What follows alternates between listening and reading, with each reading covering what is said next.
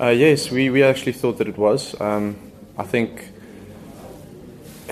we felt that the ball was skidding on a bit more than, than it normally does at Newlands at the evening in the evening games. Um, so we said, or coach actually said that he feels 180s par on here, not 165 and 70. So so we were already in a in a good frame of mind going into the chase.